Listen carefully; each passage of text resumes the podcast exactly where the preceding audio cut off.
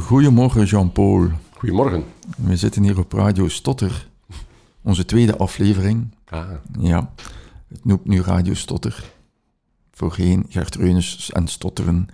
Maar Radio Stotter klinkt wat mooier. Waarom? Omdat er weinig mensen op de radio stotteren. ja. En daarom hebben we een soort statement gemaakt, Radio Stotter. Maar stel je misschien een keer voor aan ons, wie is Jean-Paul? Want jij zijt geen gewone mens, vind ik. Dank u. Goh, dan nee, dat is nu niet eh, hoe ik mezelf nu zou omschrijven, hoor. Eh, ja, wat moet ik zeggen? Eh, ik heb het al heel vaak eh, geformuleerd door te zeggen dat indien ik vandaag geboren zou zijn, dan hoogstwaarschijnlijk was ik terechtgekomen ergens op het eh, autisme-spectrum. Eh, ik was een zeer introvert kind. Eh, eigenlijk, behalve de eerste zes maanden, maar dat had te maken met, eh, met de maag die het nog niet goed deed enzovoorts. Maar los daarvan was ik een droom van een kind. Ik voldeed perfect aan de beschrijving van in een hoekje, met een boekje en een koekje. Als, Ja. je mij, als je mij dat gaf, dan was het in orde. Eh, in zekere zin heeft die wiskunde daar een enorme rol in gespeeld. Eh, in die zin dat ook die wiskunde was een prachtige wereld waarin, wa- waarin ik mij kon terugtrekken. En, en, en vrij zijn, los zijn van de, de wereld. Want ik vond dat eigenlijk allemaal heel ingewikkeld. Dat, eh, en na die wiskunde heb ik dan de filosofie eh, ontdekt. En dat voelde echt aan als thuiskomen. Was, hier moet ik zijn, dit is mijn wereld. En is het dan ook gebleven? En dus ja, het kan misschien grappig klinken, maar ik, mijn dagen vul ik met eh, lezen, denken, schrijven, lezingen geven. En dat is het zowat. Je bent hier aanwezig in Radio Stotter, Ja, want je bent ook een stukje mijn lotgenoot. ja. Eh, vreemd genoeg, grosso modo, is dat samengevallen, misschien niet vreemd genoeg, eh, met ongeveer het, het middelbaar onderwijs. Daar, ja, in de, eh, enfin, als ik het zo mag zeggen, de piekperiode was ik echt wel eh, een, een, eh, zware stotteraar, in, in die zin dat... dat is nog altijd een herinnering die je blijft hangen in mijn achterhoofd, hoor. Want Dat gaat niet weg, hè. Les Nederlands. En we hadden een opdracht gekregen om allemaal een gedicht van buiten te moeten leren en het dan komen voordragen. Dat van buiten leren was geen probleem. Maar, goh, het was een mooi gedicht. Maar ik heb dat, ik denk in 15 seconden afgerateld met alle haperingen erop en eraan, omdat ik er gewoon... Tenminste, die indruk heb ik nu. Ik wilde daar vanaf zijn. Het, het liefst van al wilde ik dat niet doen. Maar het moest. Dus je moest daar vooraan gaan staan. Je wist dat je zou aanhalingstekens afgaan bij al jouw medeleerlingen. Dus dat, was, eh, dat waren beproevingen, echt waar. Dat waren beproevingen. Ja. Ik heb op het lyceum gezeten. Jij Mhm. hebt gezeten op de Voskeslaan, hè? Ja, ik ben een vos. Ja, je zit de Voskeslaan, ja. Ehm, zou ik mogen weten hoe oud je nu bent? Eh, dit jaar is de zeven ervoor gekomen. Ik ben 70. Ja, Ja. dat is een mooie leeftijd, hè? Ja, ja, ja. Om eerlijk te zijn, ik merk daar zelf weinig van.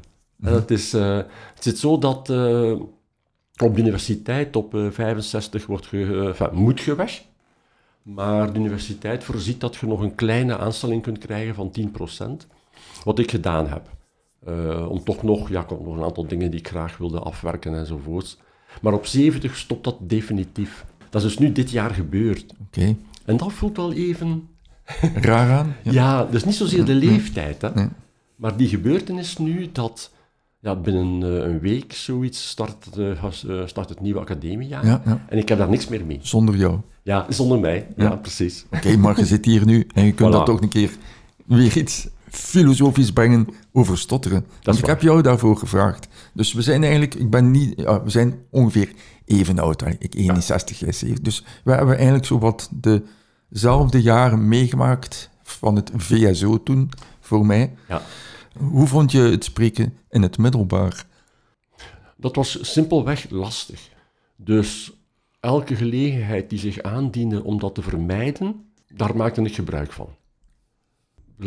Ja, nu, sta ik daar lezingen te geven enzovoorts.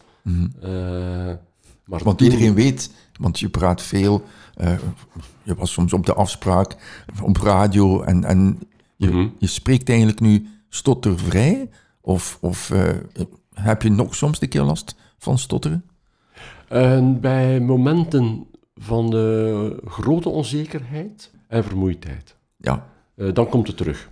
oké. En dan, ik, ik gebruik het dus nu als indicator, eh, omdat ik dan weet, als ik moeilijker uit mijn woorden geraak en ik krijg ze niet uitgesproken, Ja. dan weet ik, oei, er is iets. Mhm. Dus het is zeker niet in die zin weg. Maar ik heb de ervaring gehad eh, in 1984. eh, had ik mijn allereerste lesopdracht als prof. Dat was in Antwerpen. Eh, toen nog aan het RUCA, het eh, Rijksuniversitair Centrum Antwerpen. En dat was meteen een serieuze doop, want ik stond daar als... eh, ik, ik was toen eh, 31. Ik stond daar voor een groep van 700 studenten. Oei, Ja. grote groep. Ja. Nu, dat ging. Ja. En de vrijdag was de vrijdag namiddag, gaf ik die les. Vrij probleemloos. In het weekend kom ik thuis en tegenover mijn vader begin ik te stotteren.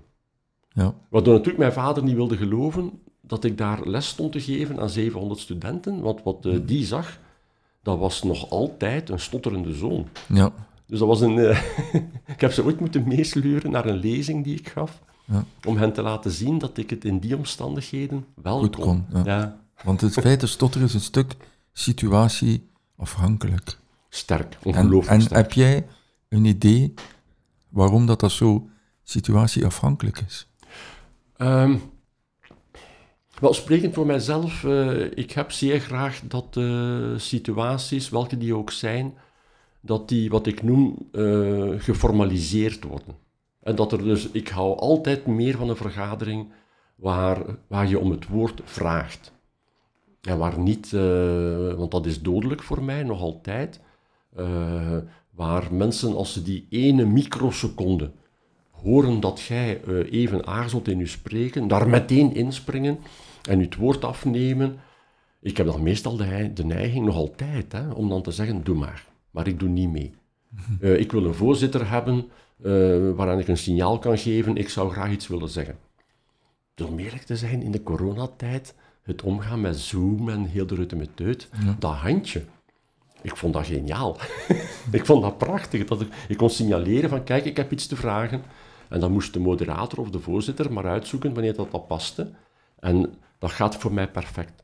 Daarom ook een lezing of een lesgeven is ook formeel. Ja. Ik sta vooraan Je staat van voren. en zij zitten in de zaal. Eh, er is een duidelijke afspraak wat er moet gebeuren. Ik moet dingen uitleggen aan hen. Eh, zij moeten mij signaleren of ze het begrijpen of niet. Dat is duidelijk. Eh, maar ah, nog altijd, hè, als ik kan, ik vermijd recepties. Ja.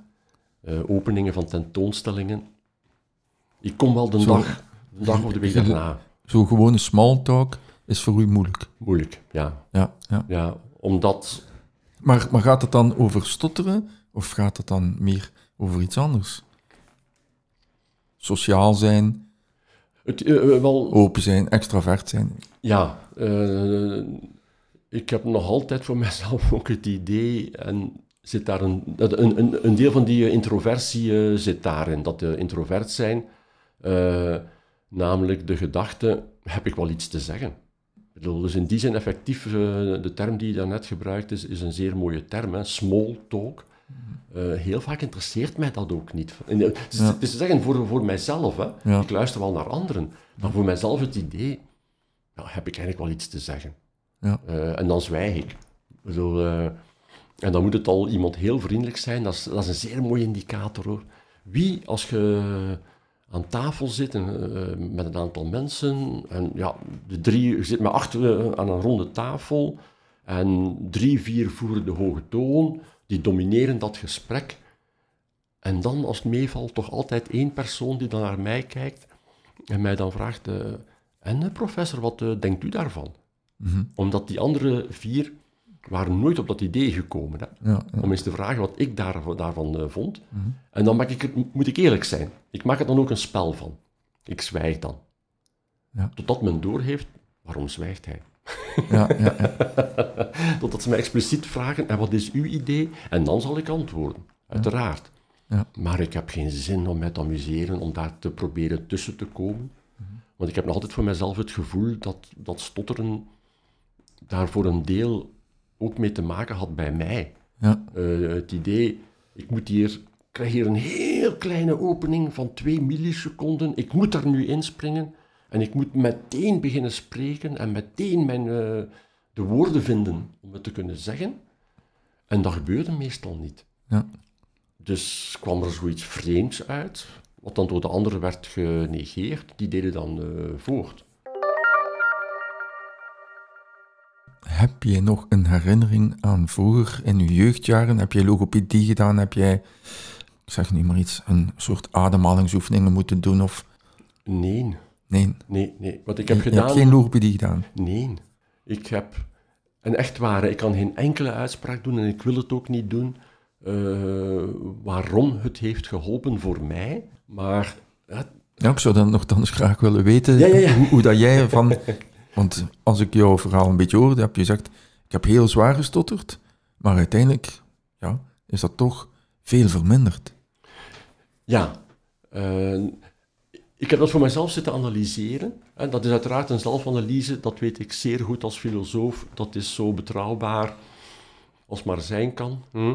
Dat, eh, dat, dat kan heel vaak compleet ernaast zitten. Maar als het voor jouzelf een geloofwaardig verhaal is, dan denk je, oké, ik ga daarop eh, voortgaan.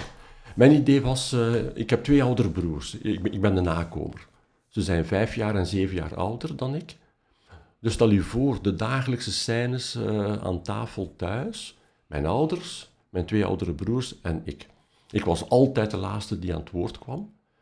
En ja, ik moest wel gebruik maken van die paar momenten eh, om daar dan in te springen, waardoor ik heel snel begon te spreken.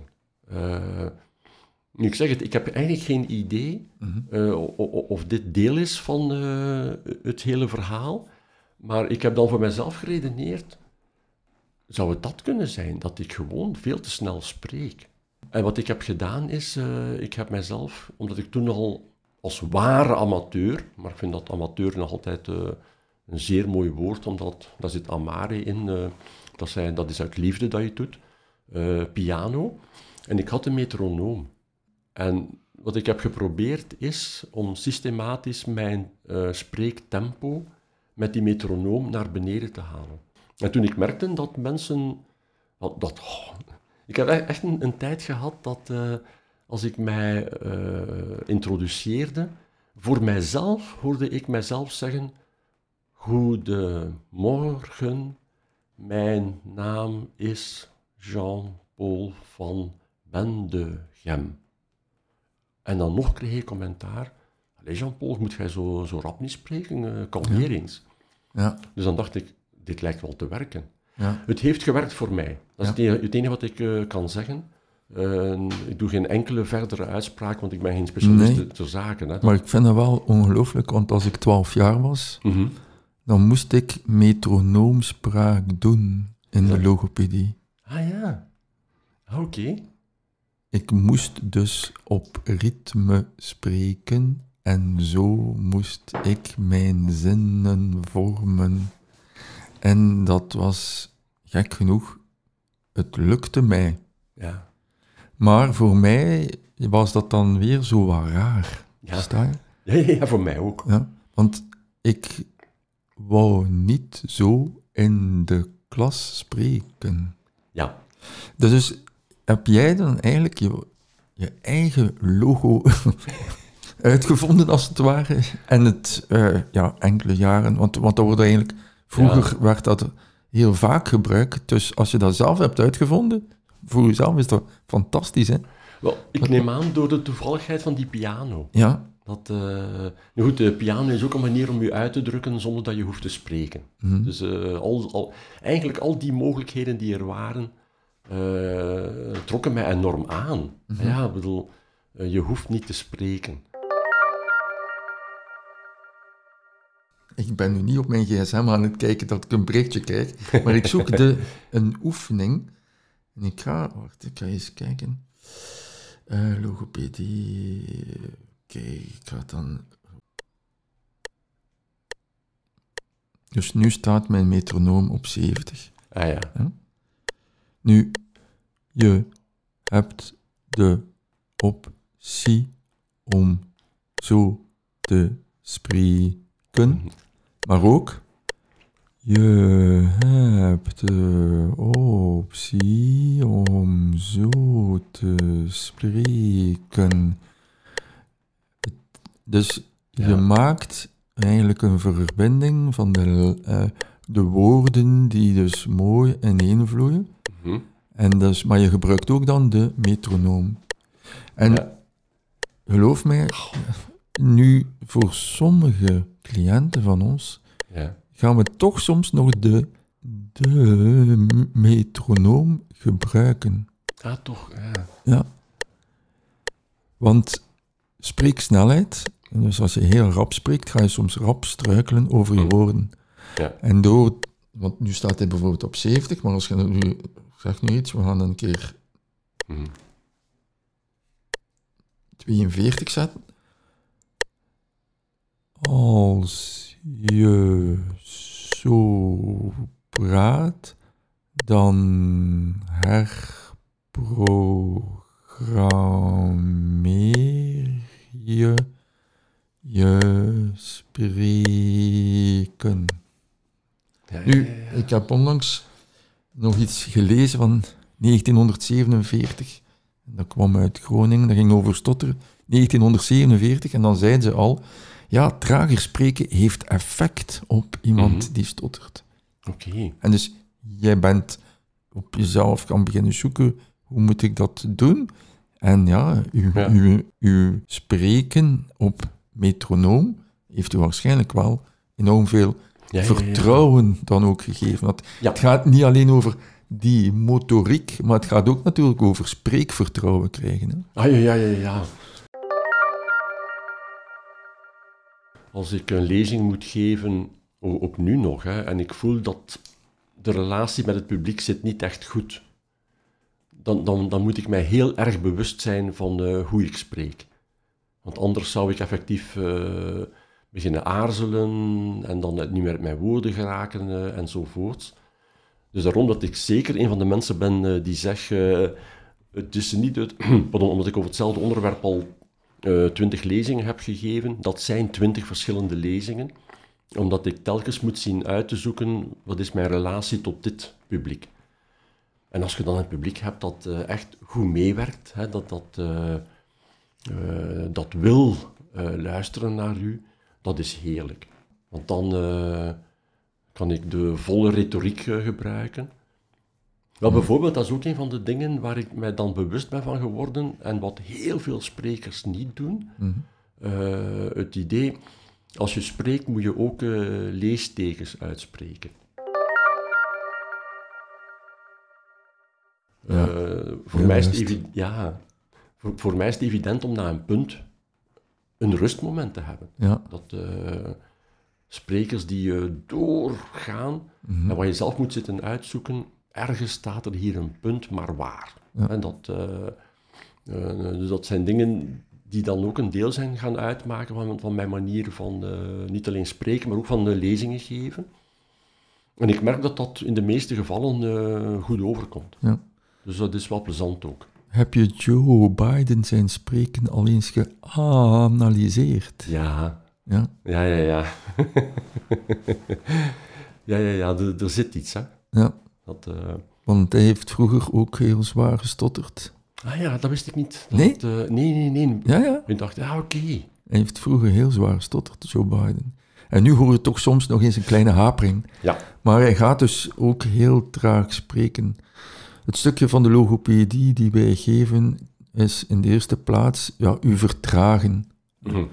Waardoor dat je meer ja, ruimte geeft voor uw woorden. Dus je zoekt dan uw woorden, dus je hebt meer ruimte. Maar ook qua motoriek, als je iets traag uitvoert, gaat dat ook heel mooier. Hè? Als je heel Ja. snel schrijft of je schrijft traag, heb je Mhm. een mooier schrift. Ja. Als je trager schrijft. Ja.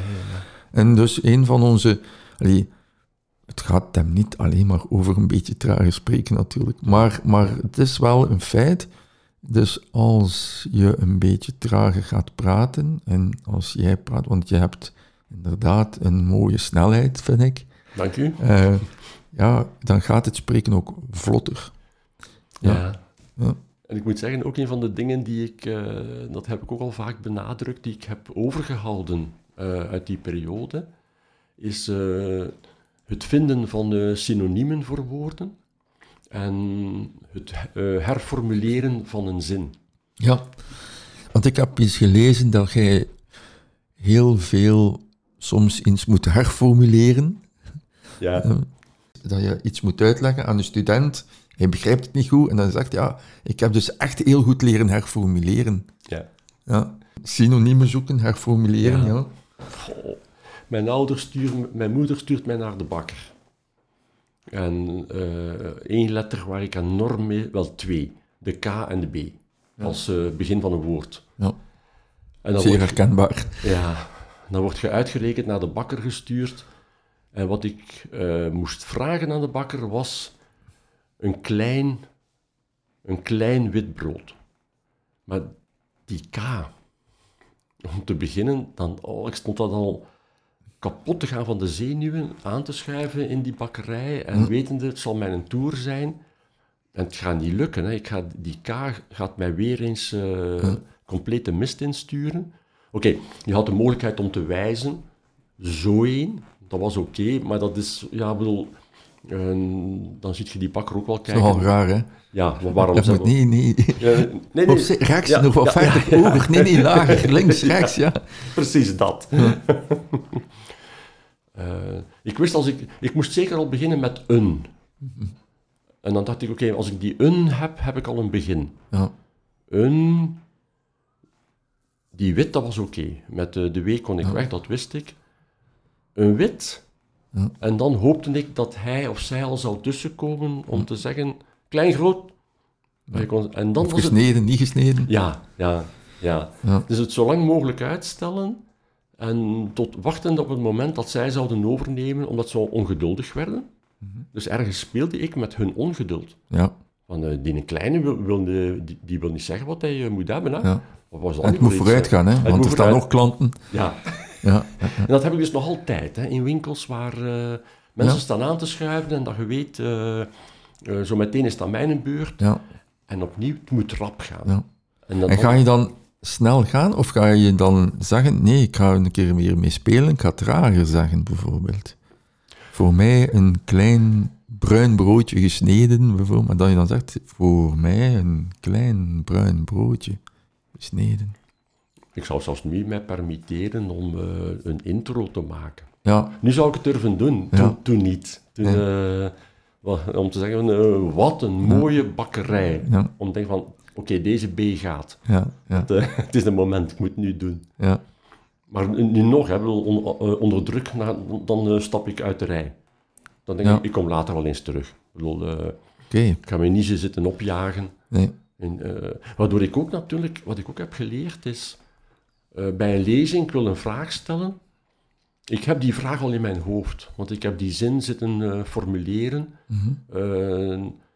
Dan nog kan er iets anders uitkomen, dat is weer een andere kwestie. Maar ik, ik heb een zin in mijn hoofd. Bij heel veel mensen die een vraag stellen, ja, je merkt dat ze openen ja. met woorden die alleen maar dienen om... oei, nu moet ik, Ik even... moet nu, ik moet nu praten, ja. Ja, Ja. ja. Je zult dat bij mij ook wel al gemerkt hebben als ik een vraag stel. dat ik eh, begin en dat ik dan denk, oei, wat moet ik nu eigenlijk juist vragen? Of hoe Oh, moet ik het formuleren? Of hoe moet ik Ja, het ja, ja. formuleren? Ja, ja.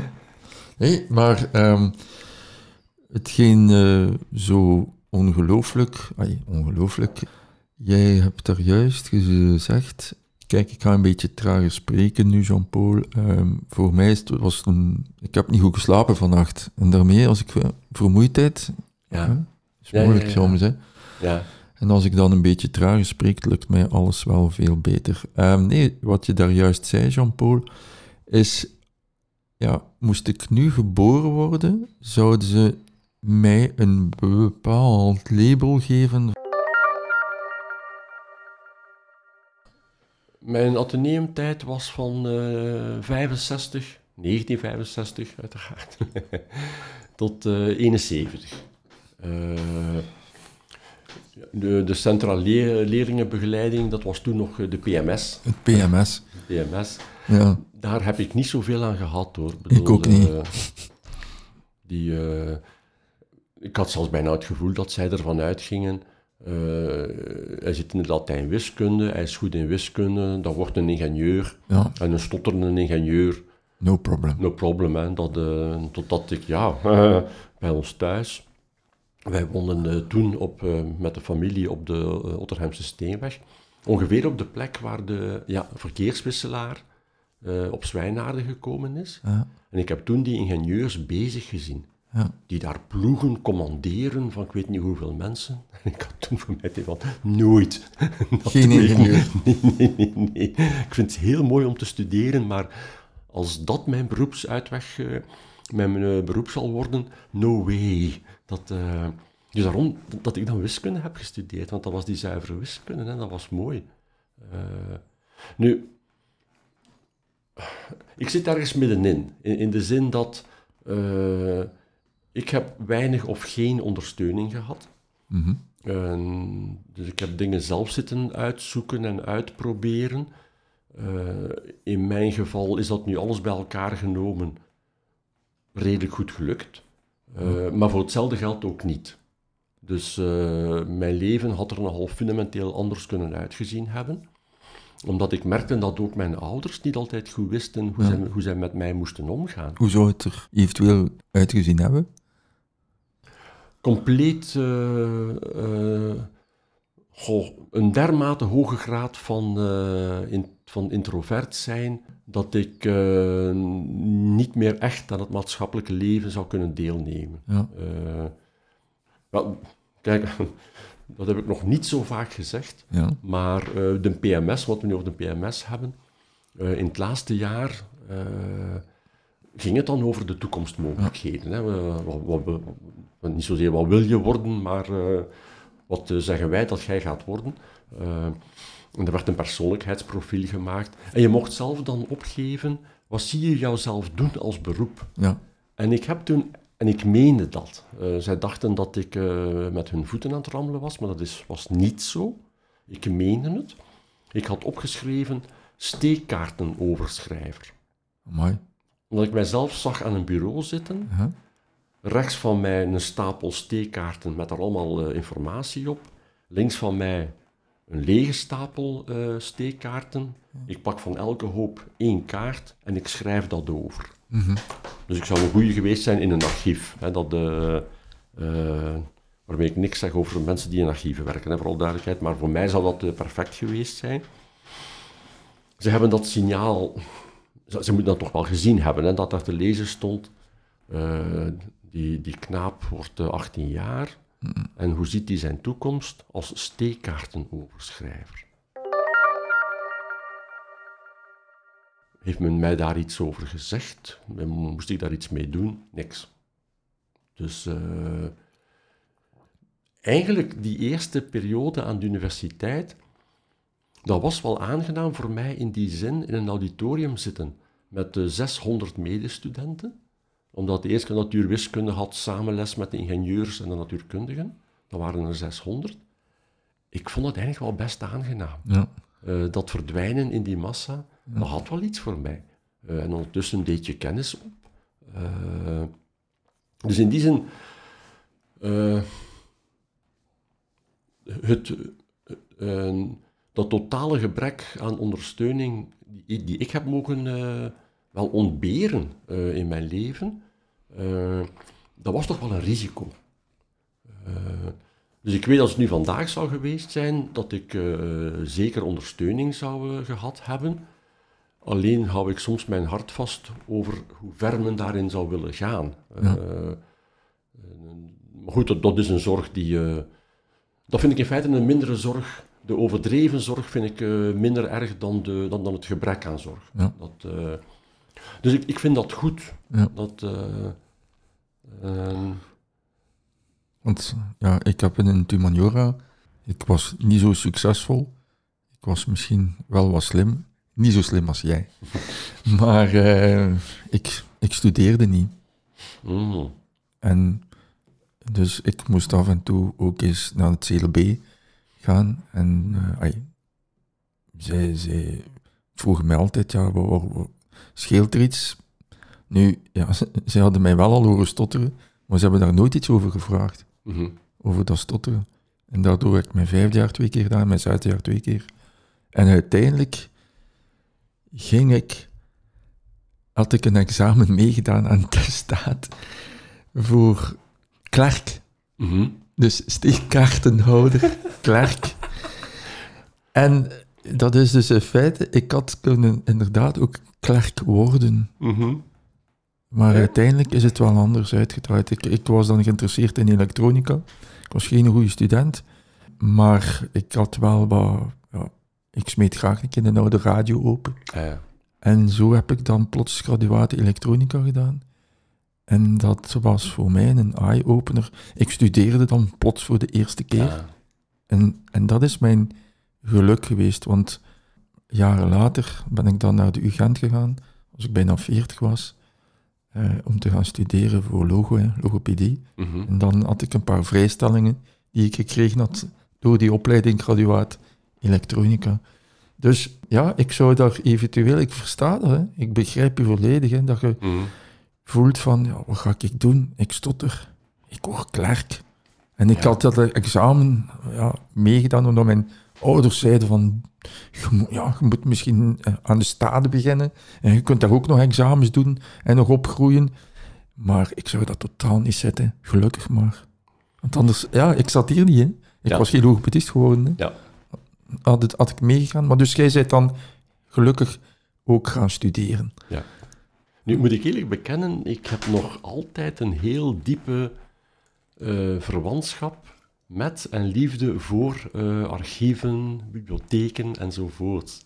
het, het is een plek, eh, het zijn plekken eh, waar ik tot rust kan komen. Echt, maar dan echt tot, tot rust kan komen. Weg van de wereld. Ik, ik, ik omschrijf het nog altijd zo. Het is voor, voor, voor mij zijn dat momenten waar ik weg ben van de wereld, waar ik even de wereld kan buitensluiten. Ik zeg soms vaak, eh, toen ik nog eh, voltijds bezig was aan de VUB, tegen mijn vrouw, als ik s'avonds thuis kwam, zei ik vaak tegen haar, voilà, dat zijn voor vandaag genoeg mensen. Ja, Nu wil ik nog juist met jou en al de rest, eh, nee, als een telefoon gaat, zeg maar dat ik, dat ik overleden ben en morgen zal verrijzen, maar bedoel, ik ben er niet. ja. Dat, dat, dat, zit, dat zit er toch, toch, toch nog altijd in.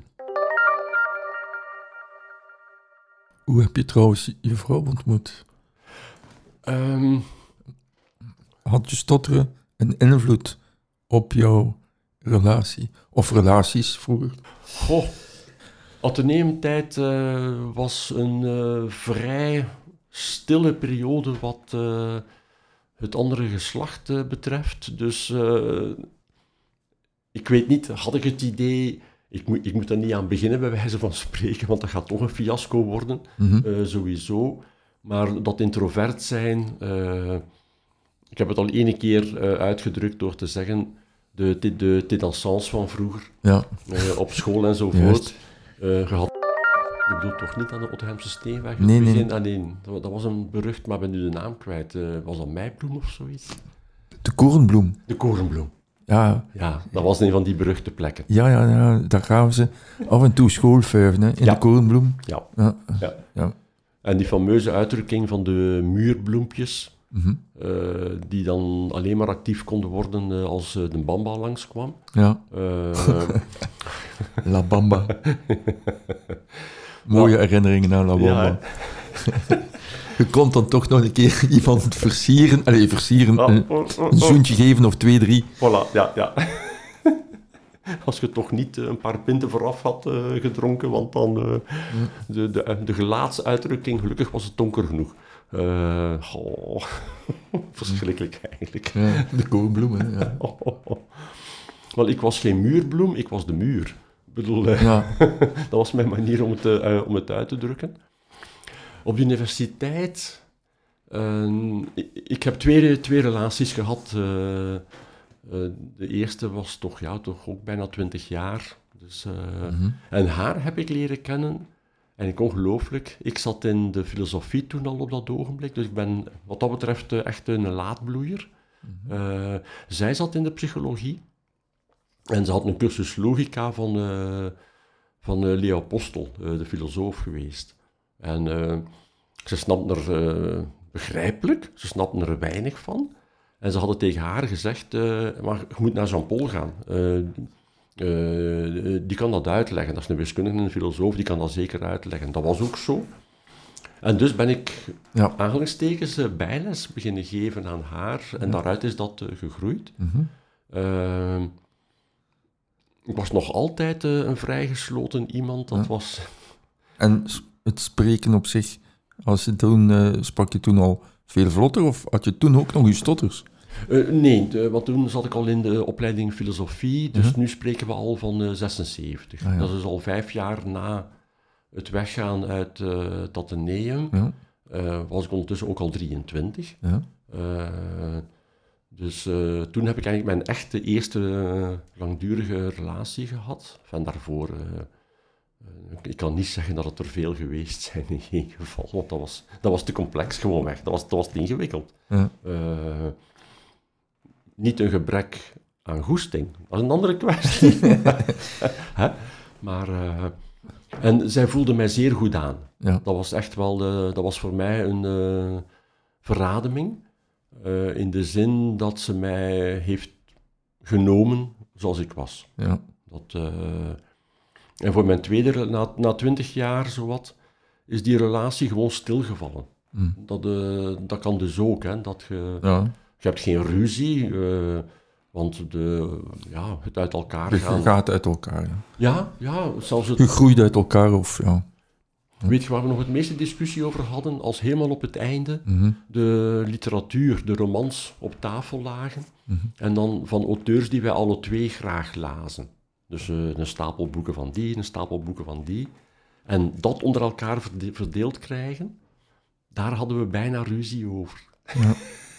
Het huis, eh, de leningen. wow, dat, Ja. maar die boeken van hun duur van Ja. dus ga ik ervan uit, als het daarop neerkomt, dan is het in orde. En mijn eh, huidige partner, ja, een, eigenlijk een analoog verhaal. Zij, wel nee, niet, niet analoog. Eh, mijn eerste relatie, zij was zeer extrovert. Eh, mijn partner nu is eigenlijk best ook wel vrij introvert Ja. dat eh, zich eerder terugtrekken dan zich moeien, om het zo uit te drukken. Ja. Ja. Dus daarin vinden we elkaar zeer goed. Ik heb de indruk dat voor ons nu ouder worden niet zo erg is, in die zin dat eh, een... eh, het kan zot klinken hoor, maar ik vind van mijzelf dat ik nu een relatief teruggetrokken leven leid. Mhm. Eh, de lezingen zijn momenten waarop ik naar buiten ga, maar het liefst van al ben ik doodgewoon thuis. Ja. En dat, eh, voor mijn academisch leven heb ik veel moeten reizen, congressen, heel een uh, reutemeteut, maar ik ben in hart en nieren geen reiziger. Ja. En dat is begrijpelijk hè, vanuit het idee, je komt in ongewone situaties terecht, waar je niet mee vertrouwd bent, Ja. zal het mij lukken om mij te redden. Ja. Eh, En gaat het dan over algemeen redden? Of gaat het dan, zoals dat ik het had toen ik 20, 22 was, dat ik niet graag op reis ging? Oei, hoe, als ik moet Frans spreken of Engels moet spreken, ik ga dat, dat gaat niet lukken. Het, het spreken gaat mij niet lukken. Dus ik ga niet op reis. Eh, dat speelde ook mee, want nu ook vandaag, ik spreek, ik spreek nog altijd eh, geen vlot Frans. Ja. Eh, ik wil al die jaren in Brussel gewerkt hebbende aan de VUB, de Mhm. contacten met de, de ULB, de Frans sprekende originele universiteit, zal ik maar zeggen, waar de, waar de VUB is uit voortgekomen. Eh, dus heel veel collega's eh, die ik daar ken. Eh, maar als ze mij vragen voor een lezing, Ja. ik doe het niet vaak, omdat ik mij te onzeker voel. Gaat het dan over, dan gezegd, Frans is moeilijk qua praten, motoriek? Of, ja, Ja, ik zit met een beperkte woordenschat, Ja. uiteraard. Maar als het dan academisch is, heb je de academische woordenschat en dus dat compenseert Hm. mooi.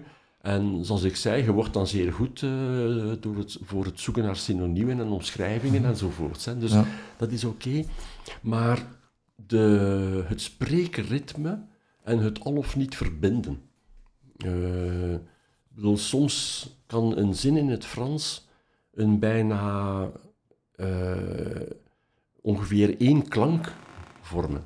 Omdat je al de woorden aan elkaar moet koppelen. Je suis allé. Eh, dat is dan eigenlijk één ding dat je Eén moet uitspreken. hè. Ja, en eh, daar kan ik eh, enorm, nog altijd enorm sukkelen. Omdat ik die, dat, dat vloeiende, maar ook dat her, ja, ja, wat is het?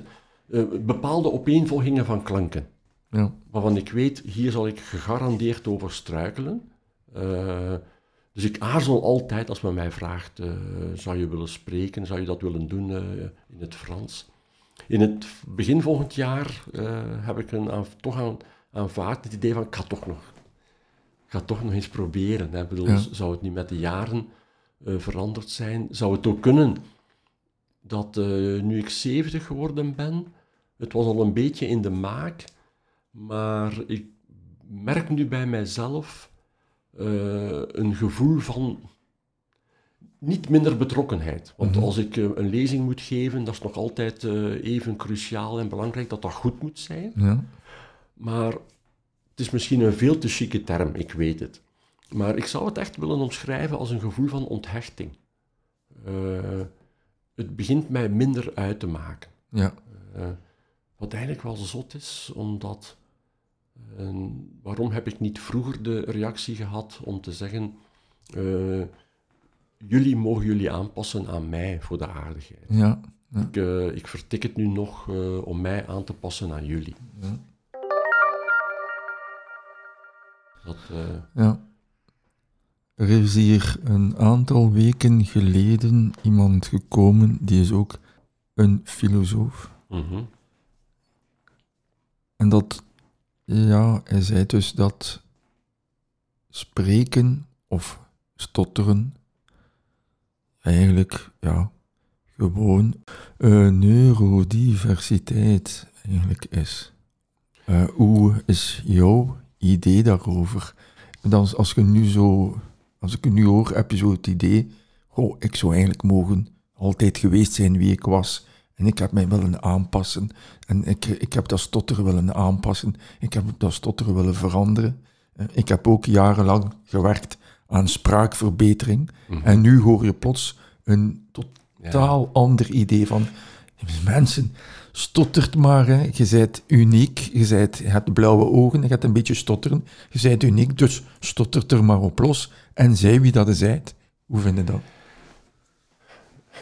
Mijn voornaamste eh, bezorgdheid bij die manier van kijken is prima als de maatschappij daarop ingesteld is. Maar dat is niet zo. Eh, en dit is nu een bekentenis die ik ga doen, om, ik was zo kwaad op mijzelf nadien, eh, omdat ik mij nadien realiseerde, het ligt niet aan mij, voor een, oké, mijn, mijn reactie was fout. Maar het zijn de omstandigheden die mij nu in deze dwaze situatie gebracht hebben. En ik ben erin gelopen. Typisch examentijd op eh, de VUB. Eh, ik heb dagen gehad, eh, op één dag eh, 30 studenten ondervragen. Dan zit je scherp op tijd. Hè. Dan, dan probeert je te werken naar rato van ja, tjaka, tjaka, tjaka. En op een bepaald moment, dus authentiek, hè, die student komt binnen en die stottert. En goed, ja, eh, dat duurt langer natuurlijk. Eh, en oh, ik ben daar zo diep beschaamd over. Hè. Eh, op de trein terug van Brussel naar Gent heb ik mijzelf zitten vervloeken. Dat ik zei, maar Jean-Paul, kunt je nu zo blind geweest zijn? Omdat ik onder die tijdsdruk zat, stoorde mij dat. Denk, ja, maar je hebt zelf de ervaring gehad. Eh, en ook dat je jou zat eh, op te jagen, omdat je dacht, ja, die zich nu zenuwachtig aan het maken. Hè. Omdat ik hier zo, zoveel tijd zit eh, op te gebruiken om gezegd te krijgen wat ik wil gezegd krijgen.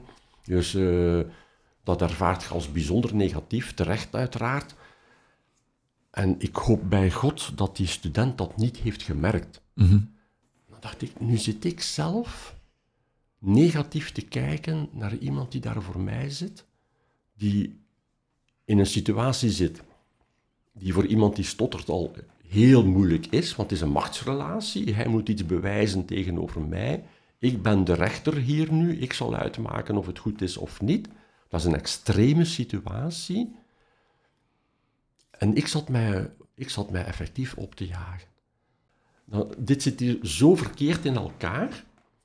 En dan, ja, dan kan je wel zeggen, eh, ja, eh, wees wie, wie je wil zijn, maar de maatschappij gaat daar negatief op reageren. Eh, dus is de kwestie om dat aan te kaarten. Oké, ik wil die persoon zijn, prima. Eén, is de maatschappij daar nu vandaag op ingericht om daarmee om te gaan? Zou ze dat moeten doen? Al dan niet, dat is nog een andere vraag. En ik heb niet de indruk dat men nu vandaag al veel. eh, een- wel, nee, ik ga, ik ga aannemen dat er meer aanvaarding is, maar dat men toch. Ik denk toch, toch dat ik dat mag zeggen, hè, dat men geen positieve kijk heeft eh, op stotteren. Dat, eh, en los van het feit, ik wilde er iets aan doen. Maar ook voor mijzelf. Ja. Dus uiteraard speelt daarmee dat ik ook rekening hield met de maatschappij gaat daar slecht op reageren. Maar ik wilde het ook voor, eh, voor eh, mijzelf. Het gaat ook natuurlijk. Dat is eigenlijk waar dat we het in de laatste weken en maanden over hebben. Hè. Het is eigenlijk als iemand een stotterprobleem heeft, Mhm. moet hij of zij voor zichzelf uitmaken. Ga ik daar iets aan doen voor mezelf? Want stotteren is inderdaad niet plezant. Het, je, je doet dat niet voor je plezier. Moest je nu niet stotteren, je gaat niet zeggen, kan ik er voor mijn plezier een sollicitatie doen als stotterend, Mm. of iets voorlezen als stotterend. Je wilt dat nu zeker niet doen. Maar het is het individu dat moet bepalen of er iets moet gedaan worden of niet. En inderdaad, ik volg nog altijd dat eh, ja, de omgeving nog altijd niet zo weet wat dat stotteren is. Mhm. Eh, nog altijd dat ze het idee hebben, het is misschien een beetje zenuwachtigheid of het is een beetje dit of dat. Er ook nog soms niet goed mee omgaat. Er wordt nog altijd, als mensen solliciteren, jammer genoeg gezegd van, sorry, we gaan liever iemand anders pakken. Mhm. Maar het gaat niet over stotters, hè. Hè? Ja. Dus eh, zo'n zaken zijn anno 2023 nog altijd eh, aan het gebeuren. Maar ik vind ook wel, langs de andere zijde, ja, we mogen voor onszelf, zouden we aan onszelf ook meer moeten zeggen, we mogen stotteren.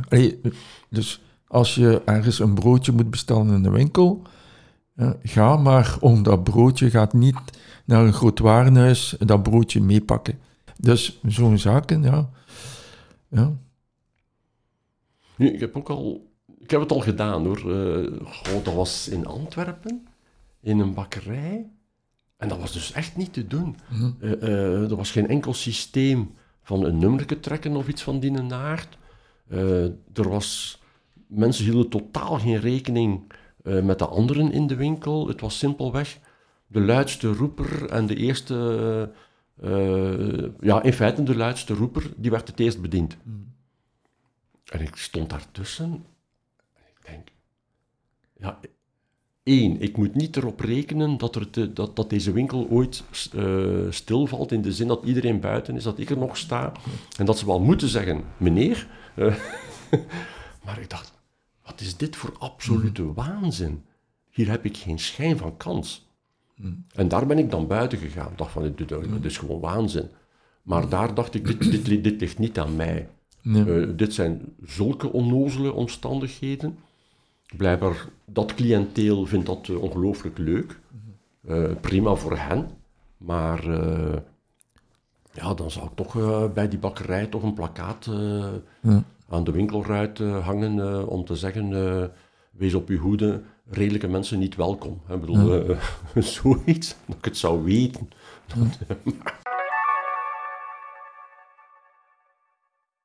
Ik heb trouwens ook nog een verhaaltje, zo wat gelijklopend met uw verhaaltje. Want ik vind het wel heel mooi, als je dat nu zo zegt. Ik heb eigenlijk een foutje gemaakt. Maar ik heb een stukje, een omgekeerd verhaal zou ik het moeten noemen. Ehm, dus ik had in de U Gent, moest ik een examen afleggen. Ik geloof, was dat nu fysiologie? Ik weet niet meer juist, fysiologie denk ik. Van het gehoor.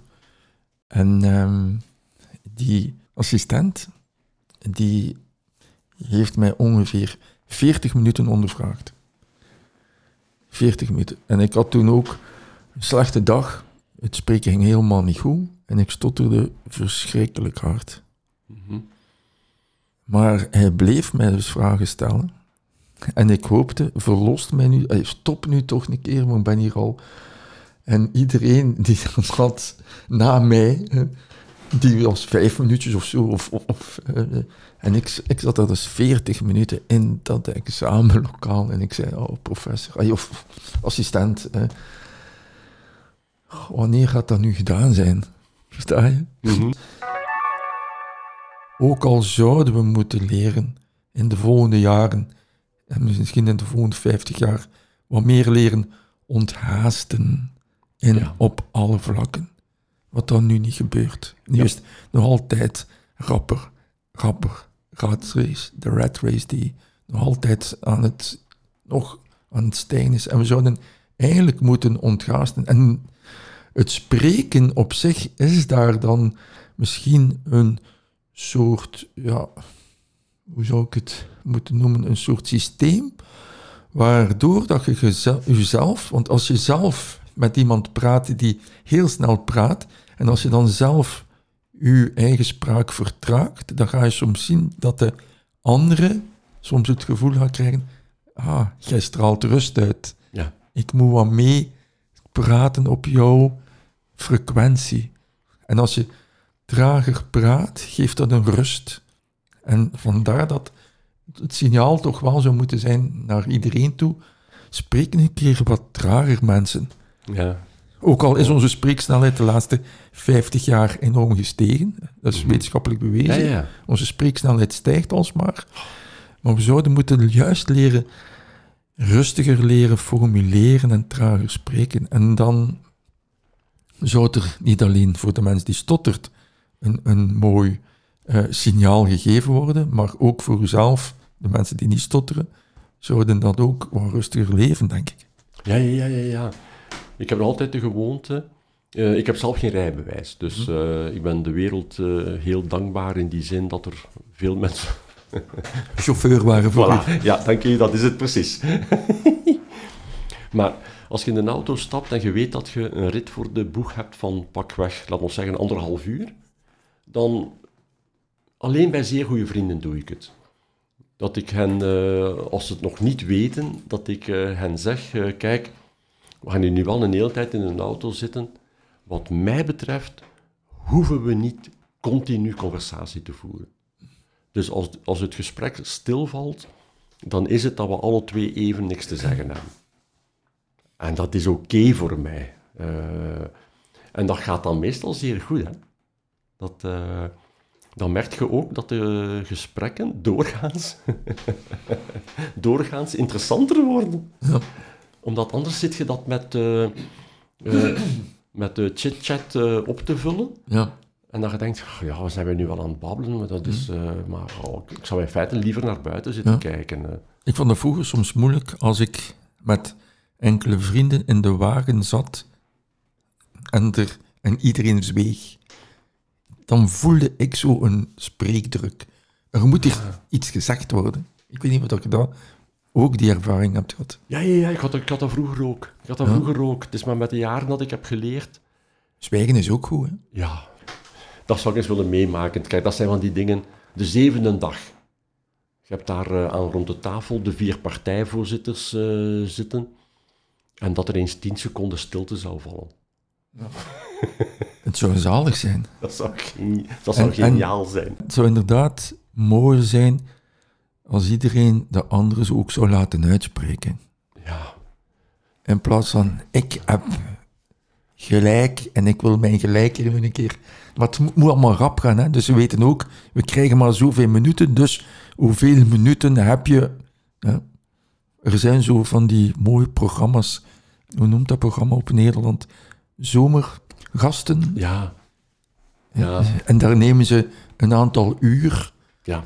Waar dat je kan naar luisteren. En ik vind dat schitterende programma's die wat slower zijn. Ja, ja, ja, ja, nee, nee, eh, Maar de zevende dag slower, ja, ze zouden dan moeten zeggen, oké, eh, zevende dag begint om 11 uur en is om 5 uur gedaan. Ah, en we ja. laten iedereen aan het woord op zijn gemakje. Maar Oh. dat gaat weer niet kunnen, hè. nee. We moeten daar realistisch in zijn. Ja, het is, maar het is wel een zeer mooie gedachte. Ja, ja. En veel mooie gedachten helaas eh, zijn niet realistisch. Ik, ik had nog een speciale vraag voor jou. Mhm. Ik vraag dat ongeveer aan iedereen trouwens. Eh, had je nu niet gestotterd, Jean-Paul, zou je dan, wie zou je dan nu zijn op je zeventigste? Dat vind ik een ongelooflijk moeilijke vraag. Je mag daar filosofisch over nadenken. Dank u. Maar Nee, het moet vooruit gaan. oké. eh,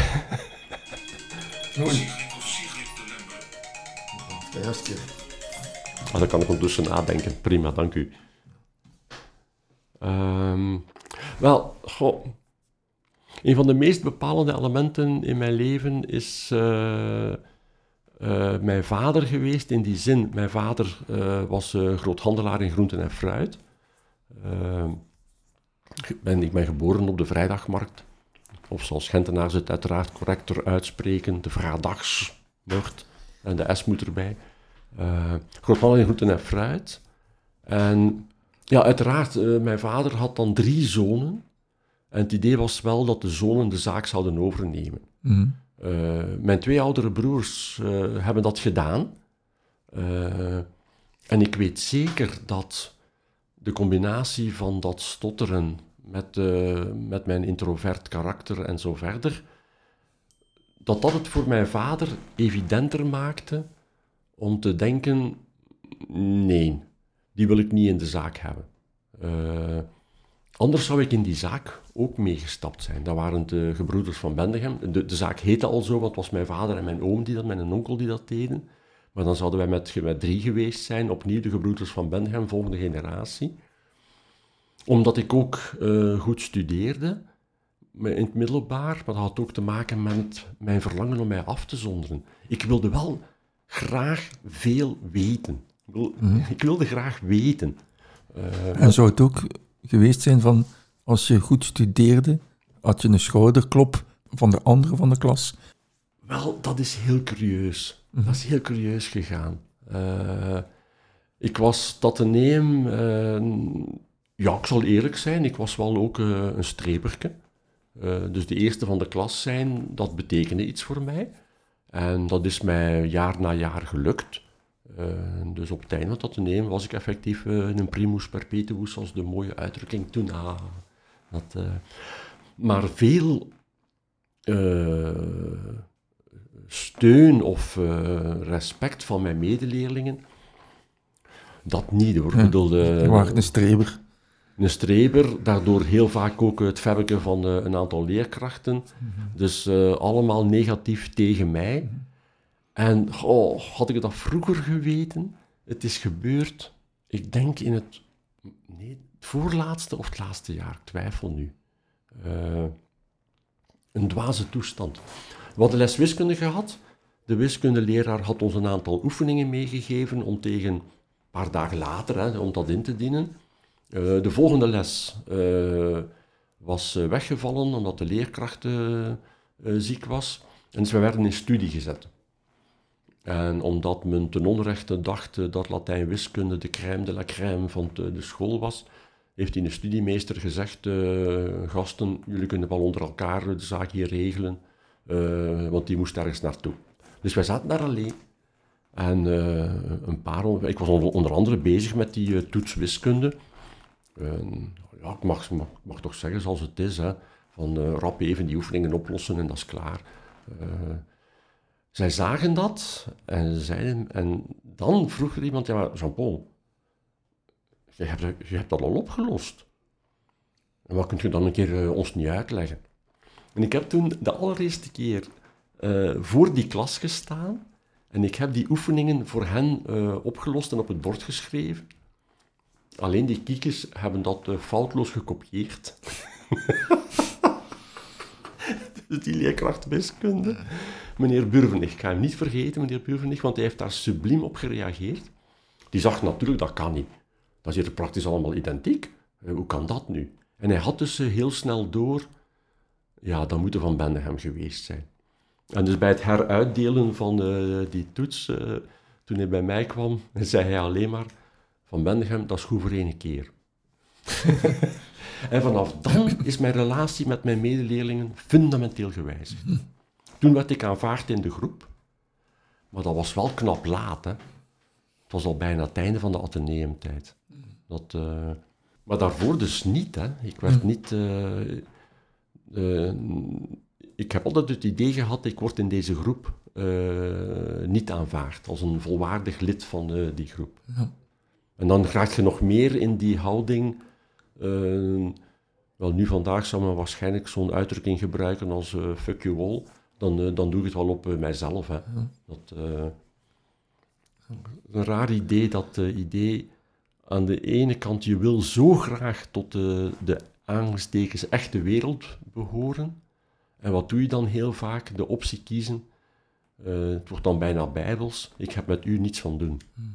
Dat, uh, en dat heeft jaren gevraagd om uh, mijn verhouding terug... Te, nee, een verhouding te vinden tot de rest van de wereld.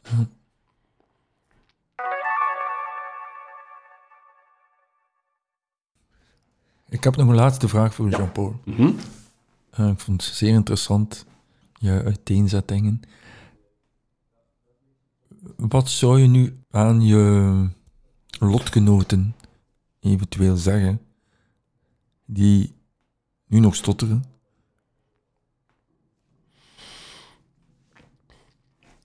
Als je er iets wil aan doen, dan kan je dat. Garantie op succes dat is bij alles zo. Dat heb je niet op voorhand. Uh, je kan het dus zelf uh, in de hand nemen, maar tegelijkertijd niet vergeten dat ook de maatschappij een probleem heeft. Dat ook uh, de maatschappij haar verantwoordelijkheid moet opnemen om jou als een volwaardig lid te zien van die maatschappij. En dat je dus dat dat ook voor mij uh, de toelating verleent om daar anderen op te wijzen. Om te zeggen, je weet toch wel hoe dat je nu gedraagt tegenover mij. Hè? Wel, dit is nu eens echt beneden alle pijl. Dat, en, en, niet meteen terugtrekken van, oh, ik functioneer niet goed, ik functioneer niet goed. Ik, ik, doe trouwens hetzelfde nu ook naar senioren toe. om te zeggen, wij worden opzij gezet. we worden eh, heel vaak eh, wordt er naar ons gekeken als ja, uitgedienden. als, als het al niet erger is dan dat. Dus ook daar het idee, laat uw stem horen. Dat, ja. Mooi. Ja, dat is het eigenlijk. Oké. Een laatste vraagje. Hoe vond je ons gesprekje? zonder overdrijven uh, het had voor mij persoonlijk uh, iets bevrijdends. Ja. Om er eens op deze manier te kunnen over spreken. Ik zag het. Ja. ja. Dat, en zeker je verhaal over uw student. Of als ik het simpel mag uitdrukken, het heeft deugd gedaan. Oké, goed. Voor meer info over de Vereniging voor Mensen die Stotteren, ga naar www.vzwbest.be. Zoek je een boek over stotteren, neem dan ook een kijkje op www.stotteren.be.